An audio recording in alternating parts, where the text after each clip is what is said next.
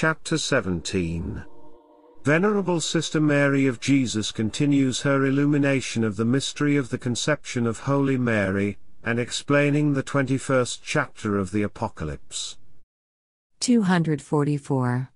The Immaculate Conception of the Most Holy Mary contains such great and exalted sacraments, that in order to make me more capable of understanding this admirable mystery, His Majesty opened up to me many of the hidden meanings of the 21st chapter of the Apocalypse of St. John and referred me to it for my guidance.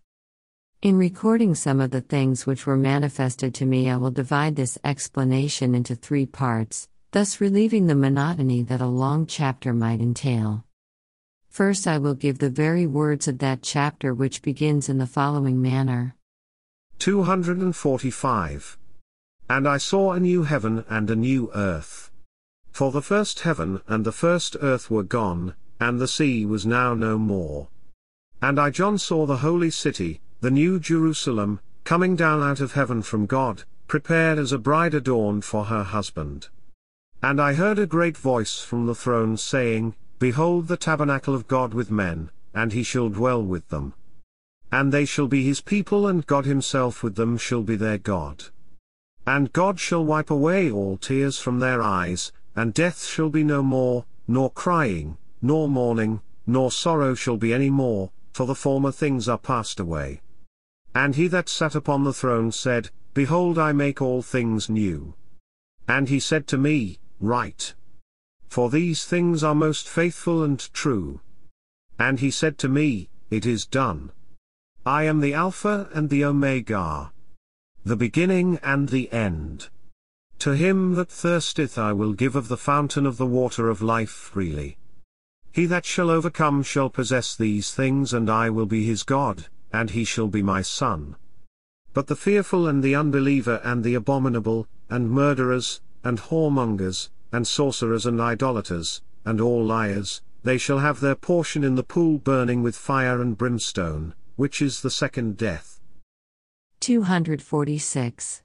This is the first of the three parts of the literal rendering of this chapter. I will begin to explain it verse for verse. I saw, says the evangelist, a new heaven and a new earth. He speaks of the creation of Mary by the hand of the Almighty and the formation of that material, from which the most holy human nature of the Word originated.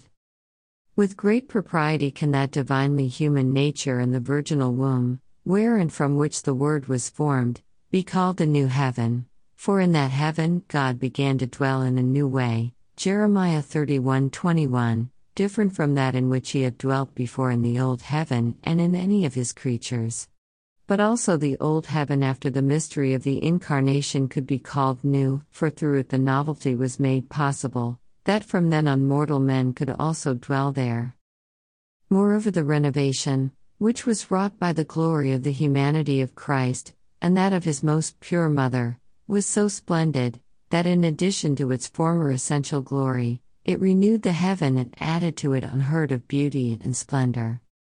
Although the good angels already dwelled there, that was a thing as of old and of yesterday, therefore it was, as it were, a new event, that the only begotten of the Father should by his death restore to men the glory lost through sin, and merit for them admittance into heaven, from which they had been expelled and incapacitated as inhabitants through their own fault.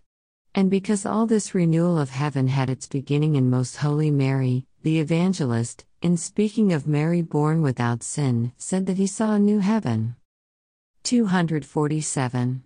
He saw also a new earth for the old earth was stained and laden with the guilt of sin and the reprobation, but the holy and blessed earth of Most Holy Mary was a new earth without the fault or the curse of Adam, and it was so new, that since the creation of the first earth none other was seen until the creation of Most Holy Mary.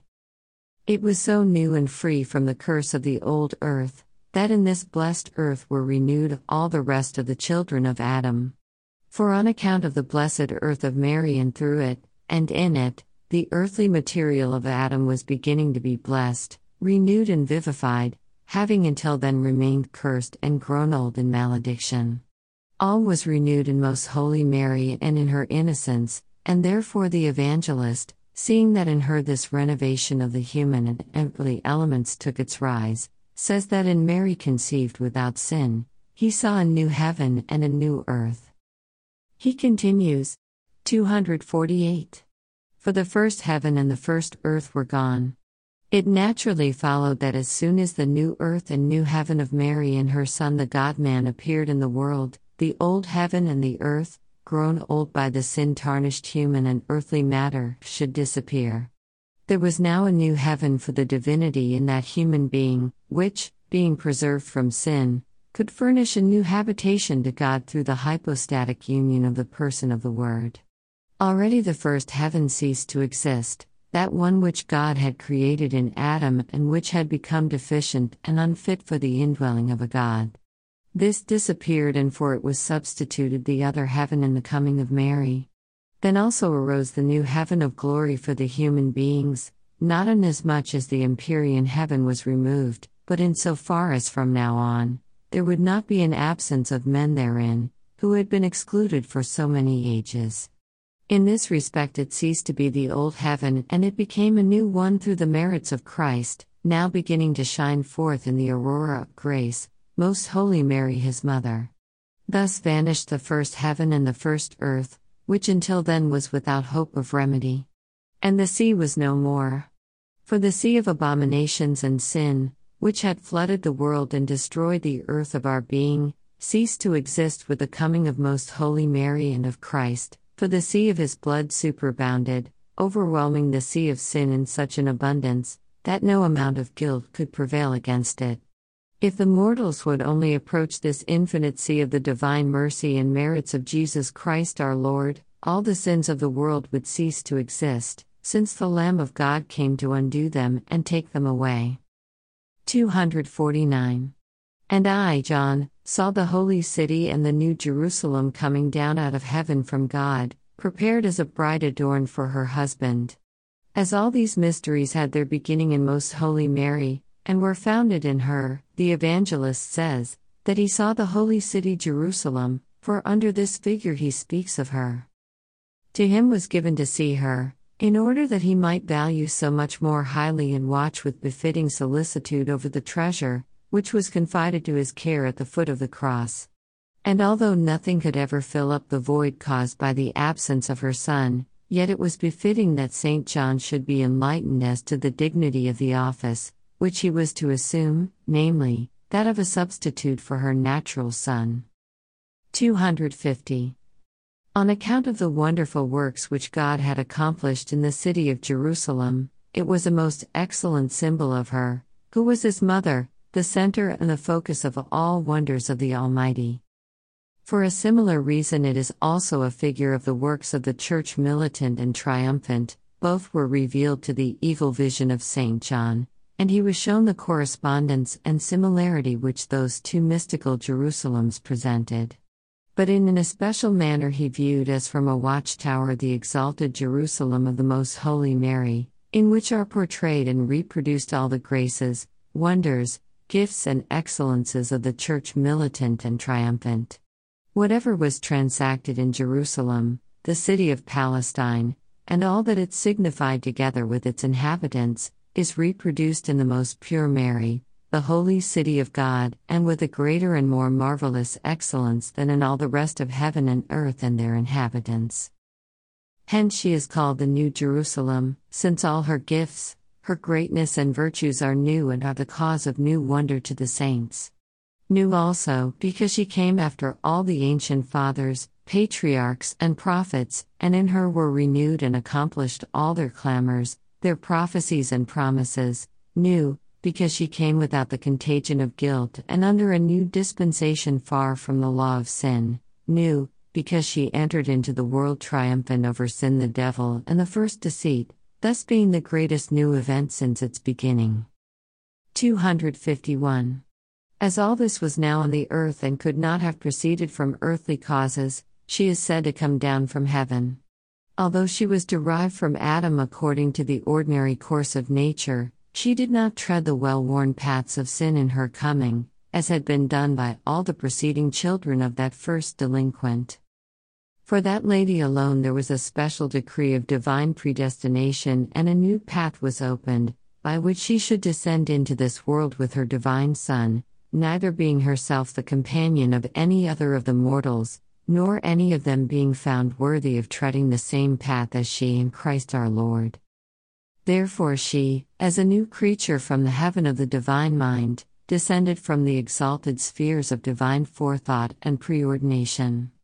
Just as the other children of Adam, derived from the earth, are earthly and tainted, so this queen of all creation comes from heaven derived from God Himself by innocence and grace, for ordinarily we say that a person is descended from this or that house or family, since he descends from them as a source of his being. Now the natural substance of Mary, which she derived from Adam, scarcely comes into consideration, when we take into account her dignity as Mother of God with all that it imports as bringing her so near to the Eternal Father by grace and participation of the divinity. This dignity causes her natural being to appear as merely accessory and of minor importance. Therefore, the evangelist directed his gaze upon that which was in her most exalted and heavenly, and not upon the insignificant part of her being that came from the earth. 252. He continues saying that she came prepared as a bride adorned for her husband.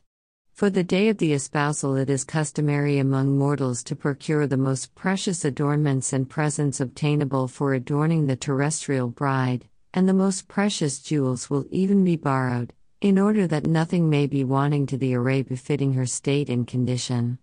Therefore, if we admit, as we are indeed forced to admit, that the most pure Mary was the spouse of the Blessed Trinity, and mother of the second person, and that she was adorned and prepared for these dignities by the omnipotent God, who is infinite and rich without measure or limit. What adornments, what preparation, what jewels must those be with which he fitted her out in order that she might be a worthy spouse and mother? Would he reserve any of his jewels in his treasury? Would he withhold any grace that could beautify and make her precious? Would he permit her to be deformed, ill favored, blemished in any way or for the least instant? Would he be sparing and miserly with his mother and spouse, when he so prodigiously lavishes the treasures of the divinity upon other souls, who, in comparison with her, are less than servants and slaves of his house? Let all confess with the Lord himself, that she alone is the chosen one, Canticles 6 8, and the perfect one, whom the rest must recognize, proclaim and magnify as the Immaculate and most happy among women, of whom in wonder and with joyful praise they ask, Who is she that comes forth like the morning, beautiful as the moon? Canticles 6 9, and terrible as the clustered armies. This is the most holy Mary, the only spouse and mother of the Almighty, who descends to the world adorned and prepared as the bride of the Blessed Trinity for her spouse and her Son. This coming and entrance was made memorable by such great gifts of the divinity, that the splendor of them made her more agreeable than the sunrise, more beautiful than the moon, more exquisite and admirable than the sun, and without equal among things created. She came more valiant and powerful than the heavenly hosts of saints and angels. She descended adorned and prepared by God, who gave her all that He desired, and who desired to give her all that He could, and who could give all that is not the essentially divine, namely, all that is most approximate to the divinity and farthest removed from any blemish of a creature. Entire and most perfect was this adornment, so that all defect was excluded, which would not have been the case, if in any regard she failed in grace and innocence. Without this, the treasures of grace would not suffice to make her so beautiful, since they would adorn but a distorted appearance, a nature infected with sin, or a garment soiled and besmirched by guilt. Forever there would have been a stain, a shadow and blot of guilt, which no diligence on her part could obliterate. All this was unbefitting the mother and spouse of God, and if it was unbefitting her, it was also unbefitting himself, for he would have failed to adorn and prepare her, with the love of a spouse, or the solicitude of a son, if, Having in his possession most rich and precious vestments, he would have clothed his mother and spouse, and himself, in dirty and worn out garments. 253. It is verily time, that the honor due to our great Queen should be unveiled and made clear to human insight, and that whoever was misled by opposite opinions should hesitate and cease to belittle and deny her the adornments of her immaculate purity at the instant of her heavenly conception. Compelled by the force of truth and by the light, in which I see these ineffable mysteries, I proclaim over and over again that, as far as revealed to me, the privileges, graces, prerogatives, favors, and gifts of Most Holy Mary, not excluding even that of her being the Mother of God, all depend upon, have their origin, and are founded upon the fact that she was immaculate and full of grace in the moment of her most pure conception. Therefore, all of them would appear ill proportioned and deficient without this favor, like a sumptuous building without a solid and well built foundation. All depend and are founded in a certain way upon the purity and innocence of her conception, and on this account it was necessary to refer so often in the course of this history to this mystery, especially when treating of the divine decree, the formation of Most Holy Mary, and the incarnation of her Most Holy Son.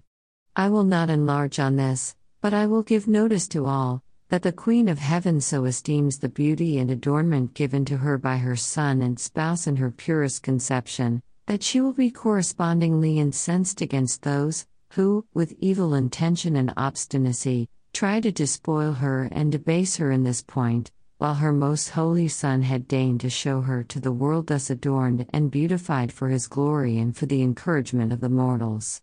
The evangelist proceeds. 254. And I heard a great voice from the throne saying, Behold the tabernacle of God with men, and he shall dwell with them. And they shall be his people, and God himself, with them shall be their God. The voice of the Most High is great and strong, sweet and efficacious to move and draw toward him all creation. Such was the voice which St. John heard proceeding from the throne of the most blessed Trinity and which caused him to pay perfect attention, in order to understand thoroughly the mystery which was then shown to him. He was privileged to see the dwelling of God among men and that he lived among them, that he was their God and they his people. All this was contained in the mysterious figure of Most Holy Mary descending from heaven in the form I have described. Since this divine tabernacle of God had now come to the earth, it followed that God also dwelt among men, for he lived and remained in this tabernacle. It is as if the evangelist had said, The king has taken possession and is holding his court in the world, and for no other reason than he might remain and dwell on earth. Dwelling in such a manner, that from this tabernacle he was to assume the human form, in which he was to be a dweller among men. In it, he was to be their God and they his people, as the inheritance of the Father and also for his mother. We were the inheritance of the Father to his Son, not only because in him were all things created and because all was given to him through the eternal generation, but also because he redeemed us as man clothed in our human nature, buying us as his people and as the inheritance of the Father and making us his brethren. For the same reason, namely, on account of his human nature, we are the legitimate inheritance of Mary Most Holy, since she gave him the form of human flesh by which he purchased us for himself. She, being the mother and the spouse of the Blessed Trinity, was also the mistress of all creation, which she left as an inheritance of her only begotten, for the human laws are founded on right reason and therefore need not be invalid in the divine order of things. 255. This voice proceeded from the royal throne through an angel, who with a sort of holy envoy seemed to me to say to the evangelist, Behold and see the tabernacle of God among men, and he shall live with them, and they shall be his people. He will be their brother, and he will assume human form in this tabernacle, Mary, whom you see descending from heaven, by her conception and formation. But we can answer with equal joy to these heavenly courtiers Indeed, the tabernacle of God is with us, for it is our tabernacle, and in it God becomes our own. He will receive from it life and blood, which He offers and purchase for us in order to make us His people. He shall live in us as in His dwelling and habitation, since receiving Him in the Holy Sacrament we are made His tabernacle. John 6:57. Let those heavenly spirits be content to be our elder brothers, less in need than we. We are the frail little ones, who must be strengthened and regaled by our Father and Brother. Let him come to the tabernacle of his mother and to us, let him assume human form in her virginal womb, let the divinity be encompassed and live among us and in us. Let us hold him in our midst, in order that he may be our God and we his people and his resting place. Let the angelic spirits break forth in wonder and praise at such great marvels, but let us mortals enjoy him, uniting with them in praise and love toward him. The text continues 256. And God shall wipe away all tears from their eyes, and death shall be no more, nor crying, nor mourning, nor sorrow shall be any more, for the former things are passed away. In consequence of the redemption, of which the conception of Most Holy Mary has assured us, the tears, which sin has caused to flow from the eyes of the mortals, shall be dried. Those that avail themselves of the mercy of the Most High, of the blood and merits of His Son, of His mysteries and sacraments, of the treasures of His Church, of the intercession of His Mother, there is no more death, no sorrow, no tears, since the death of sin, and all that resulted from sin is abolished and has ceased. The true mourning is now left to the sons of perdition that dwell in the abyss whence there is no deliverance. The sorrows of labor are not a mourning, not a true sorrow, but only an apparent one, entirely compatible with the true and the highest kind of joy. For when accepted with submission, it is of inestimable value, and the Son of God chose it as a loving pledge for himself, his mother, and his brethren. 257. Nor will there be heard any clamor, nor the voice of quarrel, for the just and the wise, following the example of their master and of his most humble mother, must learn to bear themselves with silence, like the artless lamb when it is slaughtered as victim of the sacrifice. Isaiah 53 7. They must renounce the right of our weak nature to vent itself in cries and to complain, seeing that His Majesty, their supreme Lord and model, was slaughtered on the frightful cross in order to repair the damages wrought by our impatience and lack of confidence. Philippians 2 8. Why should our human nature be permitted to complain of labor and trouble, in view of such an example? Or how can hateful distinction and uncharitable sentiments be allowed among men, when Christ has come to establish the law of eternal charity? The evangelist repeats, And sorrow shall be no more, for if any sorrows remained among men, they are those of a bad conscience, but as a remedy of this kind of sorrow, there is the sweet medicine of the incarnation of the Word in the womb of the Most Holy Mary, so that now this sorrow is become acceptable and the cause of rejoicing, not any more meriting the name of sorrow and containing within itself the highest and the sincerest joy. With its introduction, the first things have passed away, namely, the sorrows and the useless hardships of the ancient laws, which are now sweetened and appeased by the abundance of grace in the new law. Therefore he adds, And behold, I make all things new. This voice proceeded from the one who is seated on the throne. Because he declares himself as the artificer of all the mysteries of the new law of the gospel. Since all this newness was to begin with such an unheard of and such an inconceivable event as the incarnation of the only begotten of the Father, and the preservation of the virginity of his mother, it was necessary that, just as in all things, so in this mother, there should be nothing old and worn out. But original sin clearly is as old as visible nature, and if the mother of the incarnate Word was to be infected with it, he would not have made all things new. 258. And he said to me, Write, for these things are most faithful and true. And he said to me, I am the Alpha and the Omega, the beginning and the end.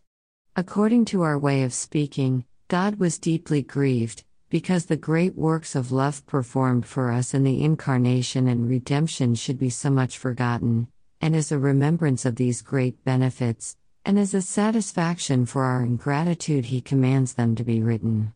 Therefore, men should write them in their hearts and should begin to dread the offense, which they commit against God by their gross and execrable forgetfulness. Although it is true that the Catholics believe and trust in these mysteries, yet by the contempt, which they show in their want of esteem for them and in their forgetfulness, they seem tacitly to repudiate them, living as if they did not believe them. Protesting against their foul ingratitude, the Lord says, For these things are most faithful and true. Let the torpid and listless mortals in their sloth and listlessness understand that these words are most faithful as well as most powerful to stir the human heart from its torpidity, as soon as they become fixed in the memory, pondered and revolved in the mind as the most certain truth. For God has made them true for each one of us. 259. But as God does not repent of his gifts, Romans 11:29, and does not retract the good which he confers, even if man makes himself unworthy, he says, It is done, as if he wanted to say to us, that although by our ingratitude we have offended him, he will not turn back from his course of love, but having already sent into the world the most holy Mary free from original sin, all that pertains to the Incarnation is already an accomplished fact. Since the most pure Mary was now on earth, it appeared impossible that the divine Word should remain in heaven and not come to earth in order to assume human flesh in the womb of the Virgin. He assured us again, saying, I am the Alpha and the Omega, the first and the last letter, the beginning and the end, including the perfection of all things, for if I give them a beginning, it is for the purpose of raising them to the perfection of their ultimate end. This I will do through Christ and Mary, commencing and perfecting in them all the works of grace. In man I will raise and draw all creatures toward me, as to their last end and their center, where they shall find repose. 260. To him that thirsteth I will give of the fountain of the water of life, freely. He that shall overcome shall possess these things.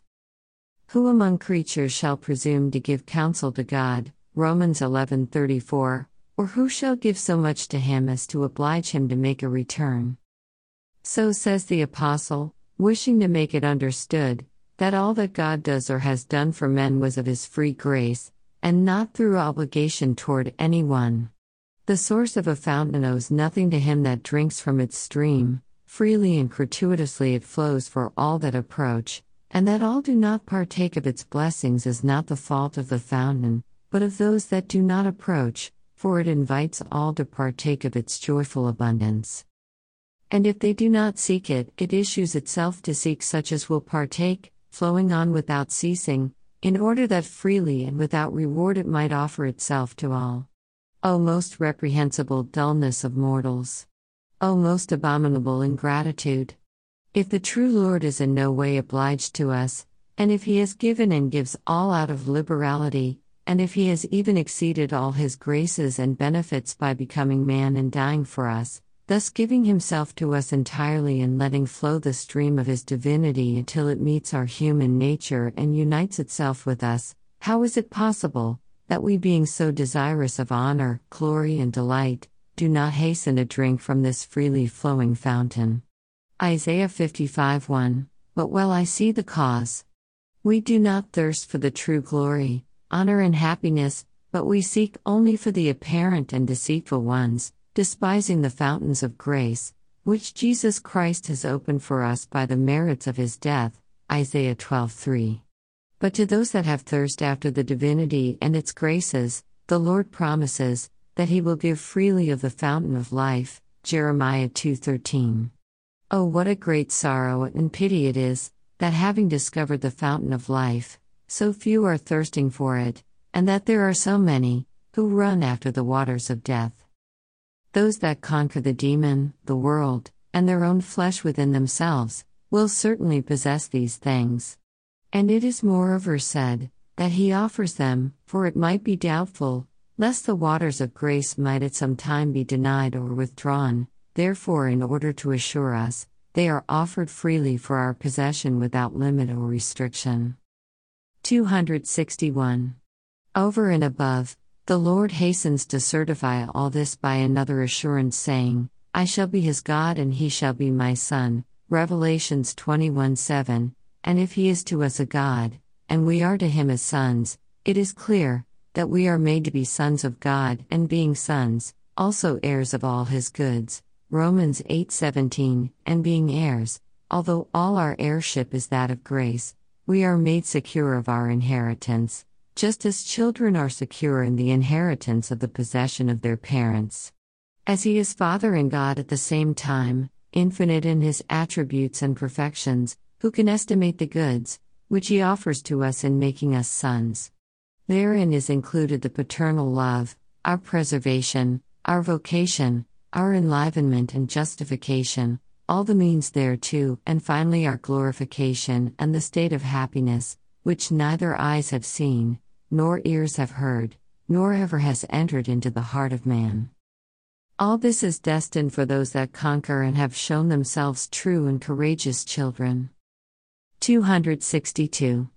But the fearful, and the unbelieving, and the abominable, and murderers, and whoremongers, and sorcerers, and idolaters, and all liars, they shall have their portion in the pool burning with fire and brimstone, which is the second death.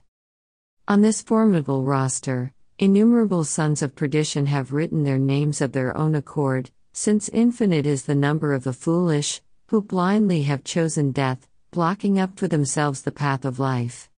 For this path is not hidden to those who use their eyes, but only to those who wilfully close their eyes and who have allowed, and are allowing, themselves to be fascinated and deceived by the fraudulent tricks of Satan.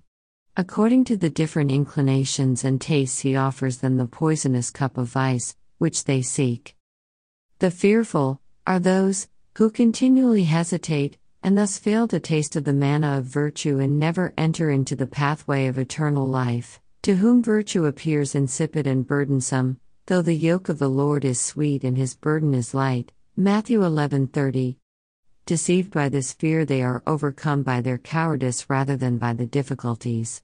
Those other ones, the unbelievers, do not admit that truths are revealed, nor believe them, like the heretics, pagans and infidels, or if they do believe them, like the Catholics, it seems as if they heard them from afar and only through the faith of others, not giving full assent to the evident truth contained therein.